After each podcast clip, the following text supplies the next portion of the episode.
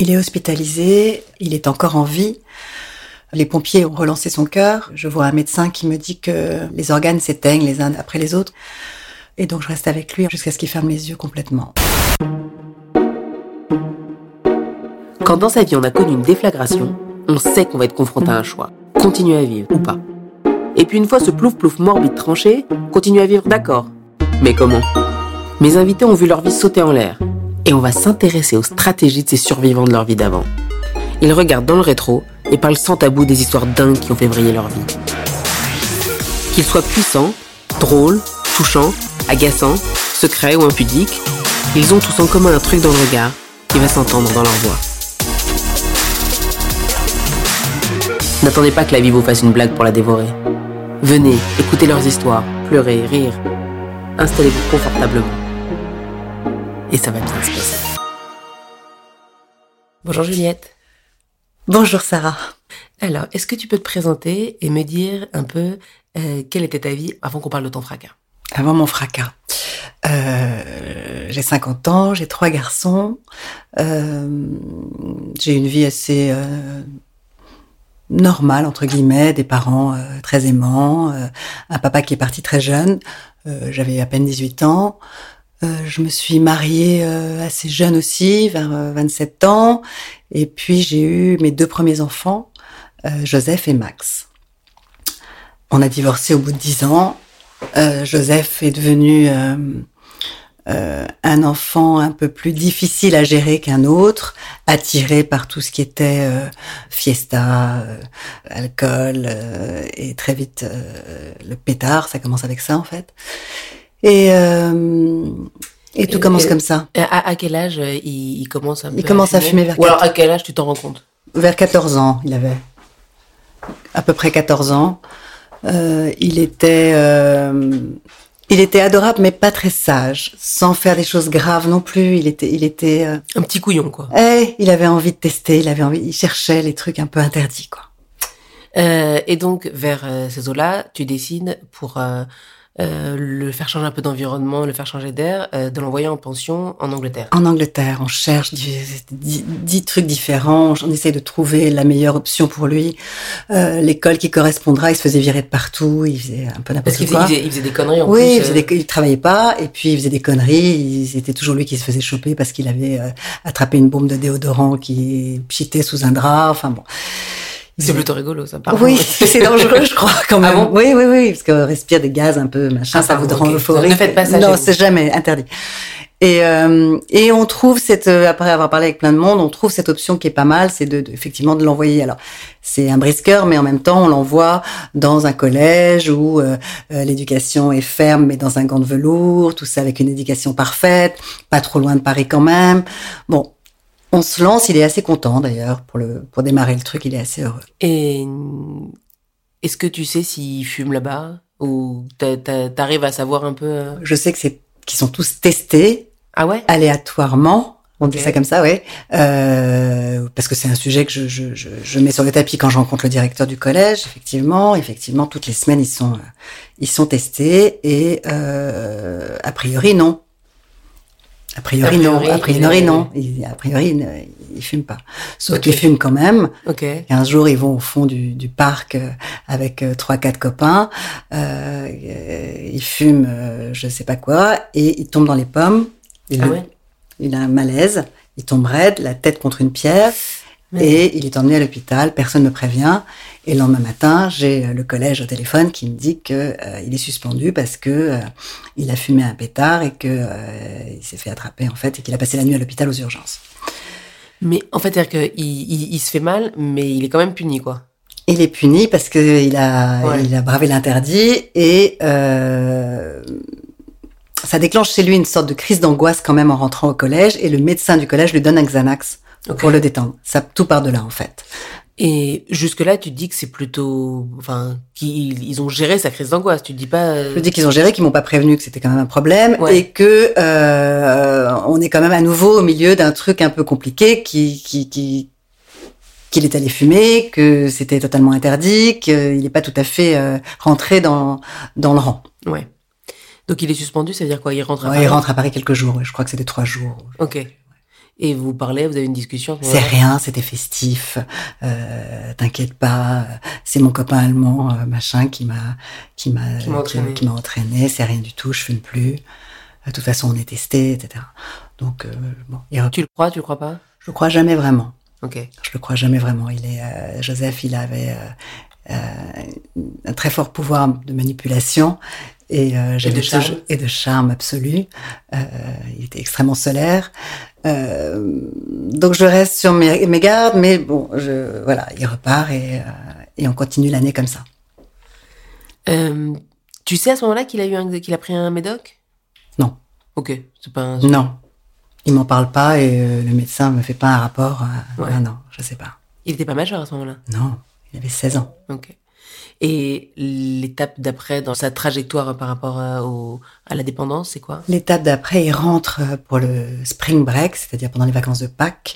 à Paris et je vois un enfant arriver à la gare du Nord euh, complètement différent, se déplaçant différemment, avec un regard qui est très changé, euh, assez nerveux, assez déprimé, euh, en me demandant de faire des tas d'analyses. Il me dit je me sens pas bien, j'ai mon cœur qui s'emballe, je suis angoissée, je fais des crises d'angoisse, je dors pas la nuit, etc. Il faut que tu prennes rendez-vous chez un médecin, chez un cardiologue, etc. Donc on fait le tour euh, du généraliste, du cardiologue et on vérifie que tout va bien, ce qui est le cas. Tout va bien. Tout va bien et le Et c'est plutôt responsable. Tu dis, bon, c'est bien, il se sent pas bien, il va voir un médecin, on s'attend pas à ça de la part d'un ado, quoi. C'est vrai. C'est pour ça que je me suis peut-être pas méfiée autant que j'aurais dû, puisqu'en fait, sa démarche, c'était uniquement de pouvoir aller se faire prescrire des benzodiazépines. Donc, c'est la famille du fameux Xanax qu'il avait pris. Donc en Euh, fait, c'était sur ça son arrière-pensée? Bien sûr, Ok. bien sûr. Et effectivement, le généraliste m'envoie chez un psy en me disant tout va bien, il a rien, mais peut-être deux trois séances de psy vont l'aider à retrouver le sommeil, vont l'aider à retrouver euh, euh, À se ses détendre. esprits, à se détendre, voilà. Et effectivement, on Et prend rendez-vous. Et ça marche direct. C'est-à-dire que le, le- le psychiatre ne me fait pas assister à la première séance. Euh, je, lui- je lui parle cinq minutes pour lui expliquer la situation et il lui prescrit trois mois de, d'anxiolytiques, donc de benzodiazépines, c'est la même famille, Ouais. euh, pour l'aider à mieux dormir. Je me méfie pas tellement à ce moment-là. Je me dis, il sait ce qu'il fait. C'est un médecin, il est psychiatre, c'est, c'est, un, c'est un grand spécialiste, il sait ce qu'il fait, euh, ça doit aider. Il ira peut-être mieux. Ouais, on fait confiance au médecin sans réserve. Exactement. euh, surtout, euh. Voilà. Et donc, euh, tu, les, les, les vacances qui passent chez toi, comment ça se passe? Et il est, il est, il est complètement à l'ouest en fait, parce que euh, il en prend plus que, que ce qu'il ne devrait prendre. Il pique les plaquettes. Euh, il dort pas plus la nuit, il dort le jour. il est, il est. Pourquoi c'est toi qui les gardes qui les Oui, je les, oui, oui. Je les garde, je les cache, il les trouve. Euh, comme tout bon addict, euh, Ouais. on trouve ce, qu'on, ce, qu'on, ce, qu'on- ce dont on a besoin. Euh, et puis en fait, il est déjà dans une spirale depuis un moment. Je me rends compte euh, pendant, ses vacances, puisque euh, il est déjà accro à ces molécules et qu'en Angleterre, avant de rentrer, il en a pas pris qu'une fois avec ce médecin. Il en a pris probablement beaucoup plus souvent. Euh, Le aussi- médecin de l'école. Pas forcément que le médecin de l'école, puisque ce sont des drogues en fait. Voilà, on les trouve euh, pas seulement dans euh, prescrits par des médecins, on les trouve dans nos pharmacies parce qu'on a tous besoin à un moment donné euh, de ces petites pilules et qu'on est ultra consommateurs en Europe, en Angleterre et en France en tout cas. Donc ils en trouvent à droite à gauche et les dealers les vendent. Je me souviens qu'à l'époque ils les vendaient. Je, je m'étais renseignée. ça s'appelait des Xani. Les Xanax c'était des Xanax plus dosés qu'un Xanax et ça, ça coûtait un pound. C'est- oui, affreux. Donc les, les, les, Des M&M's, quoi. voilà. Donc les, les mômes se droguent à ça. Et ça coûte rien. Donc, il repart dans son collège. Il repart dans son collège et Toi, euh, je, tu... me, je, me sens les très anxieuse, je me sens très en- euh, inquiète. Je, je, je le suis euh, avec des FaceTime et des, et des coups de téléphone quotidiens, des messages, etc. Je le sens pas bien. Et puis, euh, il y a une vidéo que qu'il envoie à une de ses meilleures amies euh, de lui euh, faisant le trajet de voyage euh, retour France-Angleterre où il est complètement ailleurs, complètement, il a l'air complètement shooté, euh, et elle me la montre. Et donc je me dis c'est plus grave que ce que je l'imaginais. Il faut, il faut qu'on fasse, euh, il faut que j'aille le chercher et que, et que je le fasse soigner. Et je l'emmène, je vais le chercher et à sa grande surprise, et, euh, et je l'emmène en cure en Angleterre parce que je trouve rien en France à ce moment-là. Il n'y a pas grand-chose. Il y a deux cliniques euh, en dehors de Paris où on me déconseille de le mettre parce que euh, euh, tous les enfants des petits des Parisiens se retrouvent et se refilent leur dealer, etc. Et c'est ouais, il faut le sortir. il faut le sortir du truc. Voilà, il faut le mettre loin. Donc il est dans la campagne. Il accepte. il accepte. Il est, donc il, a conscience qu'il y a un truc qui déconne. Oui, il essaye euh, de me convaincre, mais pas longtemps, dans la voiture, en me disant mais j'ai pas de problème, pas de cure, euh, c'est rien, et puis euh, très vite il, plie, il se laisse faire en fait. Et c'est une cure d'un mois, donc le médecin le médecin m'explique que c'est un sevrage en fait, vraiment pour se débarrasser de l'accrochage de ces molécules, et puis que après il faudrait faire un suivi psychologique plus important, etc. Et euh, au bout de 15 jours, il craque et, et, et il me dit qu'il s'en va et, et, il est pas majeur. Et je, je parle avec le médecin du, du, centre qui me dit je peux pas le garder en fait. S'il est pas d'accord, on garde que des patients euh, qui ont la volonté de se soigner. Voilà. Donc, euh, donc demain, euh, vous venez le chercher, sinon je le remets à la police et il peut partir. Donc évidemment, tu vas. Donc je vais le chercher. Je vais pas le chercher moi d'ailleurs. C'est son beau son beau mon compagnon, qui va le chercher et qu'il ramène à Paris. Et puis ça dure, euh, voilà, ça, ça, a duré pendant deux ans de, de up and down incessant, de, de, de cure, de, de trouver des moyens pour le soigner, de trouver des structures qui correspondaient un à, à son âge et à son type de, de dépendance. C'était pas évident parce qu'on est toujours toutes les les, les dépendances sont souvent confondues, l'alcool, la drogue, les drogues plus dures, etc. Mm. C'est compliqué, des âges des gens plus âgés. Des... C'est très difficile pour un pour un jeune. De trouver le bon format. Oui, et puis de, de, se retrouver au milieu de tous ces gens. Ouais. Ils se retrouvaient, ils partageaient des chambres avec des, des gens accros à l'héroïne euh, de 60 ans et tout. C'est franchement très difficile. Euh, c'est des années de mensonges aussi. C'est des années de mensonges, des années de vérité aussi, parce que parfois il avait besoin de, de décharger euh, euh tout, tout ce poids euh, et, et ce pouls qu'il avait dans la tête, euh, qu'il ne partageait avec personne en fait. Donc parfois, il te, il te parle? Oui, parfois il me parle. Il me parle, il me, il, souvent quand il est euh, sous substance, bien ouais. sûr, euh, c'est plus facile pour lui, j'imagine. Euh, et il me, il me raconte, ouais. Il me raconte ce qu'il a pris, il me raconte pourquoi, il me raconte, il me raconte euh, que c'est quelque chose qu'il partage peu. Euh, c'est, pas quelque chose, c'est pas des drogues festives, euh, de, de, de, de, fêtes de jeunes euh, le week-end. C'est pas du tout ça. C'est vraiment, c'est vraiment la, c'est vraiment des molécules qui, qui ont une, une, puissance qui est telle qu'elles prennent possession de votre corps et c'est extrêmement difficile de s'en débarrasser. Donc il n'y arrive pas en fait. Il a, il a même, il a pas la force pour ça. Et on peut le comprendre parce qu'à cet âge-là, c'est, difficile. C'est déjà très difficile d'arrêter de fumer à 50 ans. Donc. Ouais. Et pendant cette période-là, il y a des gens qui te, qui t'aident. Il y a son papa. Il y a, son papa. Il y a son beau-père. Ouais. Euh, il y a son papa. Il y a ma sœur. J'ai deux, trois amis très, très proches qui ont été extraordinaires. Je partage pas tout ce qui se passe avec tout le monde parce que j'ai, j'ai peur de lui laisser des casseroles. En fait, j'ai peur que ça lui colle à la peau longtemps. Je me dis qu'il va s'en sortir, qu'on va, que ça va aller, et je veux pas que qu'il soit étiqueté le, que ça lui colle à la peau pendant des années, parce que c'est souvent le cas. Donc je partage un peu, mais pas tout. Est-ce qu'il y a une, est-ce que tu partages pas aussi parce que tu as envie de maintenir des apparences euh, Ouais. Euh, de tout va bien. Euh, je, euh, je, le rêve de l'enfant parfait, quoi. Il va bien. Rien à signaler. Ouais, c'est vrai. Si, si, bien sûr j'ai, j'en ai tellement envie. En plus, j'ai, tellement envie que ça se passe bien et qu'il aille mieux que je, mon rêve devient euh, euh, une fausse réalité. Ouais. Tu racontes pas toutes les péripéties. Non, non, je raconte pas. Je raconte un peu, mais je raconte pas. On, on, on blague parfois en disant euh, euh, qu'on regarde pendant 24 heures des séries ou des trucs en disant ouais j'ai une nature addictive, etc. Mais c'est vrai que ça existe les natures addictives en fait. C'est Bien pas sûr. que, euh, une blague. Non. Euh, et autour de lui, et, et, tu découvres qu'il peut y avoir un lien entre le, le fait qu'on ait autour de soi des gens euh, d'une nature addicte et de que ça peut être héréditaire quoi. Transgénérationnel. Transgénérationnel. Oui, oui, absolument. Et, et Joseph a pas beaucoup de chance parce qu'effectivement, il y a pas mal d'addictions dans, dans, la famille depuis plusieurs générations. Il y a une arrière-grand-mère qui était addicte au jeu. Toute, toute addiction peut se transmettre en changeant l'objet, absolument. Donc, euh, j'ai une grand-mère qui était addicte au jeu, par exemple, gravement, parce qu'elle est même morte entre deux casinos en, en essayant d'aller se refaire. C'est hyper drôle, pardon. je l'ai pas connue, on peut en rire. mais elle devait être assez, assez étonnante. Euh, mais c'est ça, elle a, elle a perdu, je crois, à Tarbes ou à Pau, elle a voulu se refaire à Biarritz, elle est morte sur la route. C'est fou. C'est fou, ouais. Ah oui, c'est vraiment ouais. physiquement entre deux. Euh... Ouais, ouais. avec un autre monsieur qui conduisait, qui lui n'était pas mort, je sais, pendant l'accident après. Il Ouais. doit être mort depuis, parce que c'est, je crois que c'est, elle est morte en 61. Donc c'est Oui, il y a des chances qu'il soit plus là. Ouais, non, non. Ça fait un moment. Euh, et elle est morte une- la, la nuit d'un 31 mai. Ma sœur est, née le 31 mai 71, dix ans après la même nuit. Enfin, c'était assez rigolo.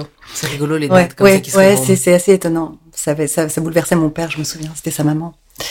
Et, euh, et puis, euh, j'ai une maman qui a, qui a, qui a eu, qui a toujours des, gros problèmes d'alcool.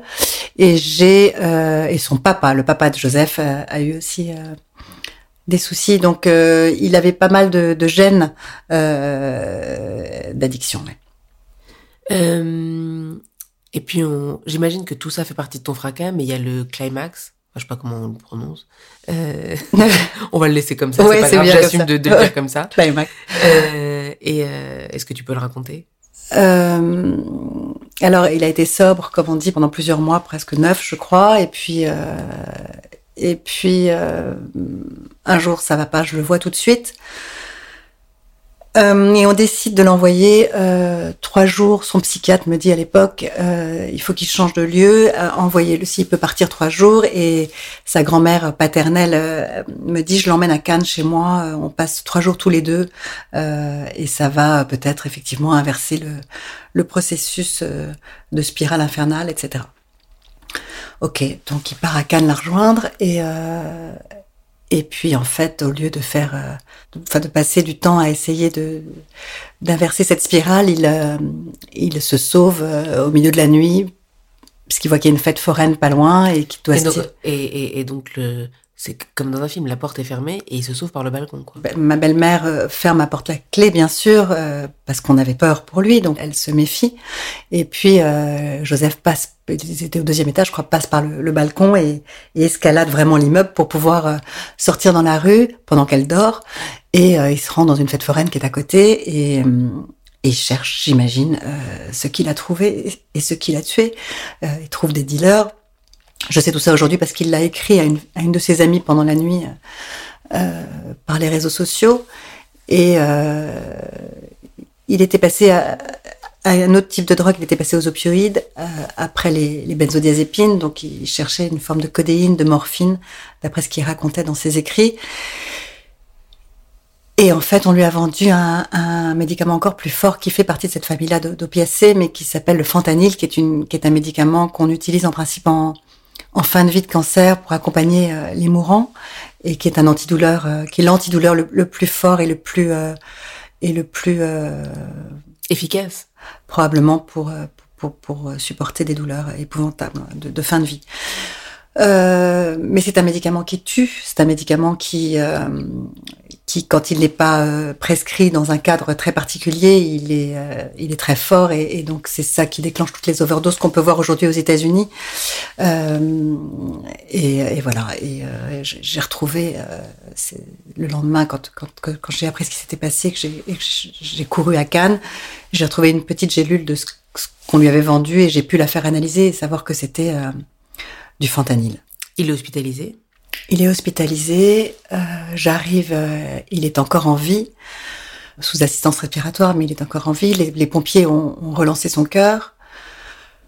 Il est en soins intensifs. Je, je, je vois un médecin qui me dit que que les, les organes s'éteignent les uns après les autres, que son corps est empoisonné par le, le, le nombre de, de, de, grammes, de milligrammes de médicaments qu'il a ingurgité. Et, euh, et donc je reste avec lui, en tout cas, je, je reste avec lui jusqu'au bout, je reste avec lui euh, jusqu'à ce qu'il ferme les yeux complètement. Et puis, euh, et puis il n'y a pas de police, il n'y a pas d'enquête, il n'y a pas de... Il se passe rien en fait. Euh, tu, tu te rends pas compte sur le moment Sur le moment, je, je me pose même pas la question. Je, suis, je suis, euh, je suis dévastée bien sûr, mais je suis surtout sur une autre planète. Je, je comprends pas ce qui se passe, donc je, non, je, je me pose pas la question. Et je m'occupe de lui, et je reste avec lui, et puis je, je m'occupe de la suite. Euh... Tu as un petit dernier qui s'appelle César? J'ai deux autres. J'ai, j'ai oui, le... pardon, oui, non, non, non, mais j'ai un, j'ai un petit dernier qui a six ans, qui est, qui est euh, un soleil, évidemment. Et j'ai un autre soleil qui est Max, qui va avoir 20 ans, qui était le petit frère de Joseph. Euh, Et tu mon... fais des très, très beaux moments. Ils sont mignons. Ils sont mignons, ils sont, ils sont, ils sont sympas surtout. Ils sont, c'est effectivement la raison pour laquelle je, je, j'ai pas regardé le plafond les mois qui ont suivi euh, le départ de Joseph parce que j'avais ces deux enfants à la maison et que j'avais envie qu'ils aient une jolie vie, que leur vie soit pas détruite par une maman cassée, brisée. Euh. J'ai pris mes responsabilités entre guillemets. J'ai pensé que il fallait que je reste souriante et, et, euh, et vivante pour que eux aient une jolie vie, soient heureux. Tu rentres dormir chez toi, ton, ton petit dernier César dort avec vous et il te dit un truc dingue alors qu'il le sait pas le, lendemain matin. Ah, c'est la veille de l'enterrement. D'accord. La veille de l'enterrement, il dort avec nous dans un lit pliant. Il a trois ans et demi. Et il s'est réveillé en me disant euh, Ton fils, maman, ton fils, il est en mille morceaux. Et j'ai pensé qu'il en avait rêvé ou j'ai pensé qu'il avait été euh, euh, visité Peut-être, je sais pas. Je, je, pense que les enfants ont une capacité à se connecter euh, euh qui doit être assez extraordinaire, qu'on doit perdre par la suite, mais espèce de d'ouverture. Des choses pas rationnelles. Ouais, des choses pas rationnelles qui qui qui de toute façon doivent exister parce que je pense que si on n'ouvre pas, si on s'ouvre pas à la spiritualité à un moment donné, on a, on, on a du mal à survivre. Euh, en tout cas, j'ai fait ce chemin-là alors j'étais super cartésienne. J'ai beaucoup, beaucoup, beaucoup lu euh, sur ce sujet et sur d'autres choses. C'était un, un, refuge pour moi. Et, euh, et lui a été euh, un passeur ou un, une colonne euh, assez extraordinaire parce que ça c'est un exemple, mais ça, ça, a duré, ça a duré plusieurs années, ça continue encore d'ailleurs de, de, de, de, connexion avec lui, de, de rêve de lui, de, de passage, de de penser pour lui. Ça, ça commence de hasard, à... Oui, c'est assez étonnant. Ça commence un tout petit peu à disparaître. Il va avoir 7 ans. On m'a souvent dit que on était sans filtre comme ça jusqu'à 6 ans. Je sais pas si c'est vrai. En tout cas, euh, il commence à me dire, là, il m'a dit un truc étonnant hier. Il m'a dit, euh, parfois, je vois plus son visage. Je dis, oui, il y a des photos de lui partout, chérie. Tu, tu dois, tu dois, oui, mais je me souviens pas de tout et ça l'a fait pleurer. Donc, il y a peut-être un truc qui s'est, qui s'est un peu, qui a un peu changé, qui s'est un peu modifié dans son, dans son, dans sa connexion à lui, ouais. Euh, tu te souviens avec beaucoup d'acuité, évidemment. Tu as pris la peine au fur et à mesure, euh, après la mort de Joseph, d'écrire tes souvenirs euh, pour pas oublier, pour, euh, d'une certaine façon, j'imagine, retenir des choses concrètes de ton fils. Alors c'est déjà ma nature de, de, de, de, tout noter, donc effectivement j'ai un agenda très rempli où je j'oublie pas un moment de la journée où je, je note tout. Euh, et, et, après sa mort, j'ai voulu euh, consigner, euh, réécrire tout ce qui s'était passé pour pouvoir raconter, à, surtout à César qui est plus petit. Max, il l'avait vécu euh, de près, mais il était quand même assez jeune aussi. Euh, donc je voulais, je voulais, euh, je voulais tout écrire pour lui raconter sans que ma mémoire se modifie, sans oublier des détails. Donc j'ai écrit et puis euh, j'ai ressorti mon agenda et j'ai fait comme un journal en fait avec euh, tout ce qui s'était produit, tout ce qu'on avait vécu et euh, et puis et puis c'est devenu un livre en fait. C'était pas. Et comment ça s'est passé? J'ai j'ai j'ai commencé à écrire et j'ai une de mes amies qui s'appelle Karine Silla qui, qui qui avait déjà écrit deux trois livres et qui, qui m'avait dit si tu veux que je t'aide, on se voit tous les 15 jours, tu me montres tes pages. Je pensais vraiment imprimer et, et, et mettre une bouclette quoi. et elle m'a dit non non je t'aide à, ça va t'obliger à le faire en plus jusqu'au bout, etc. J'étais pas sûre d'aller au bout. Et puis, euh, et puis donc je la voyais tous les 15 jours et puis elle faisait un boulot d'éditrice. Elle me disait non, ça tu remontes, ça tu redescends, là l'émotion, il y en a trop et ça va pas. Et elle a été géniale, je dois dire. Et puis un jour elle m'a dit ça t'ennuie pas si on, je te présente mon éditrice qui s'appelle Muriel Beyer, qui est une femme extraordinaire. Euh, je, je, dis pas ok. Et puis elle m'a proposé d'en de, de, faire un livre et puis ça s'est fait assez naturellement et puis c'est devenu comme un malgré moi presque un outil de prévention puisque aujourd'hui je m'en sers beaucoup pour euh, pour en parler aux jeunes pour euh, pour euh, faire des conférences dans les dans les collèges et puis et puis j'ai fait beaucoup beaucoup beaucoup beaucoup de d'interviews de, aux médias et de, pour faire de la prévention en fait pour pour juste prévenir de de de, de pas se faire prescrire toutes ces molécules quand c'est vraiment pas nécessaire. Ça fait pas très longtemps que Joseph est parti. Ça, ça fait trois ans. Ça fait trois ans. Mm. Et on dirait que tu vécu une vie entière depuis. Oui, c'est comme un tome 2 de ma vie. C'est vrai que les choses ont été euh, assez riches. J'ai fait des rencontres euh, assez extraordinaires. J'ai complètement changé de vie. J'ai arrêté de bosser. Je travaillais dans la joaillerie. Euh, j'ai arrêté. Je me suis mise à écrire. Une autre forme de tourbillon, mais un tourbillon aussi qui était euh, qui était enrichissant, euh, avec des nouveaux visages, avec euh, toujours ta, ta, ta, ta bande et ton cocon. Euh, ouais, ça, ça bouge, ça, ça bouge pas. Oui, oui. Parce Non, que ça, une, armée d'amour autour de toi. Absolument, j'ai beaucoup de chance. J'ai j'ai euh, j'ai vraiment les mêmes amis depuis euh, depuis 30 ans et et, euh, euh, et ma sœur évidemment qui est qui est en tête de gondole et et eux euh, m'ont- m'ont enveloppé euh, d'amour comme des koalas cousus. euh, euh, non, c'est vrai, j'ai heureusement parce que c'est et ma famille bien sûr, ça a été ça a été ça a été très salvateur pour moi. Et donc, ce drame a révélé quelque chose, un- déjà un talent d'écriture, et puis aussi de porte-parole, parce que ce que tu fais, et, et dans ton livre, au-delà du récit, euh, c'est un livre militant, quoi. Oui. Euh, et encore une fois, c'était pas fait dans ce sens-là, mais c'est l'est devenu. Et, je m'en réjouis parce que se dire qu'on fait quelque chose qui est utile, ça reste euh, extrêmement agréable. Euh, euh, je, fais des conférences, je, vois tous ces mômes. ils sont trois classes, quatre classes, ils ont 15 ans, ils me regardent. Encore une qui vient nous parler de drogue, ça casse les pieds, etc. Et puis finalement, je les sens se concentrer, m'écouter, euh, s'émouvoir. Euh, ils viennent me parler après. Il y a toujours un d'entre eux dont euh, le frère, la sœur, la mère, l'oncle a, a un problème d'addiction. Euh, je sens que ma parole porte en fait au- au-delà de des mots et que et que et que je fais quelque chose d'utile et que et, et que et que ça va rester. Et, et donc, tu trouves une forme de réconfort Ouais. dans ce truc-là? Oui, oui. Et, j'aime ça, oui, absolument. Et, euh, et, euh, et, et du coup, c'est ma deuxième vie. Voilà, c'est euh, c'est très différent de ce que j'étais avant. C'est très différent de ce que je faisais avant. Euh, je me sens, je me sens utile. Tu te sentais pas utile avant? Non, pas du tout, non. Je me sentais euh, bonne maman. Je me sentais. euh, déjà pas mal. Oui, c'était pas mal déjà, mais je me sentais quoique, puisque quand même, voilà, souvent je- on, on me pose cette question et je me dis que quand on n'a pas pu sauver un des siens, un de ses enfants, c'est compliqué de d'assumer ce rôle de bonne mère entre guillemets. Et de pas se sentir coupable. Exactement, et de pas avoir cette culpabilité rongeante, mais euh, bon, je, je, je travaille dessus je- depuis euh, depuis quelques mois maintenant, mais euh, j'ai euh, j'ai quand même euh, pas de plaisir parce que ça ça c'est pas ça va pas jusque là, mais en tout cas de, de satisfaction voilà à, à faire ça aujourd'hui et euh, et je continue à écrire aussi ça ça me plaît beaucoup. Euh, J'aimais ça avant. Euh, je le faisais pas ou je le faisais peu et je jetais ce que je pouvais faire. Et puis aujourd'hui, je, je, je, je fais pratiquement plus que ça et, et je le fais avec euh, beaucoup de plaisir. Ça, c'est ça, c'est Joseph qui m'a ouvert la, la voie. Est-ce que ça a changé quelque chose dans ta façon de d'élever tes deux autres garçons?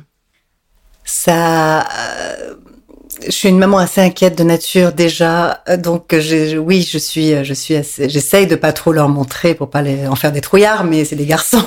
Mais euh, oui, je suis, je suis, assez- je suis assez inquiète. Je confie pas euh, César à n'importe qui. Je, je, Déjà, tu le confies, c'est déjà un énorme truc. Euh, je le confie. À l'école, déjà, je voilà, le laisse aller à je le l'école. confie à l'école. je le confie à l'école. Je le confie à son père, qui est un super papa. Je le confie pas. Non, j'ai, voilà, j'ai, un peu de mal. Je, les babysitters, tout ça, tout ça, c'est un peu compliqué. Mais bon, petit à petit, je, j'essaie de, de, de, de, travailler sur tous mes, mes tocs et mes, mes angoisses, et puis de, ça, ça va venir. Euh, c'est un super hommage et un super souvenir parce que quand on perd quelqu'un, on est très attaché euh, aux photos, aux derniers messages sur le téléphone, etc.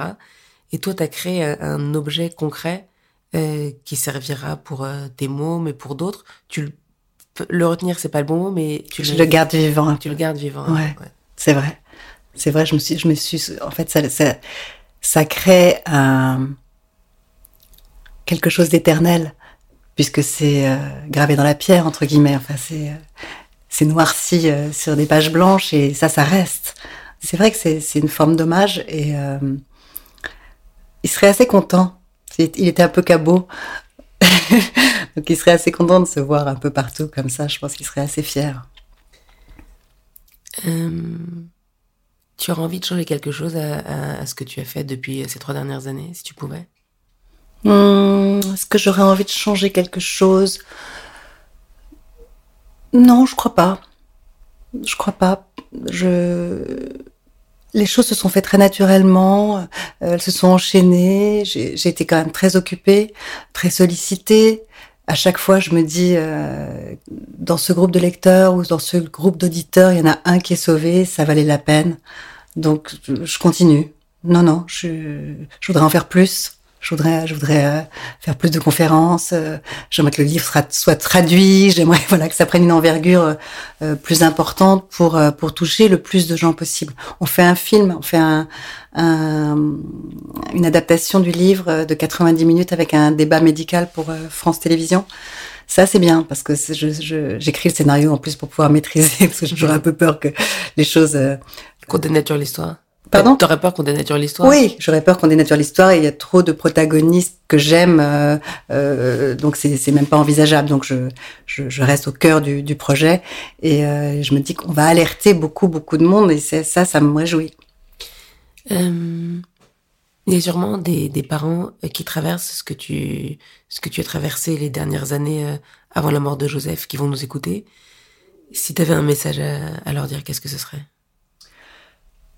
Euh, la chose la plus importante, je pense, c'est de ne pas couper le lien, de continuer à écouter, de continuer à soutenir, parce que c'est tellement difficile pour eux de, de, de se débarrasser de, de ces démons-là. C'est tellement difficile d'avoir la force de caractère pour le faire. Et quand on est tout jeune comme ça, c'est encore plus difficile.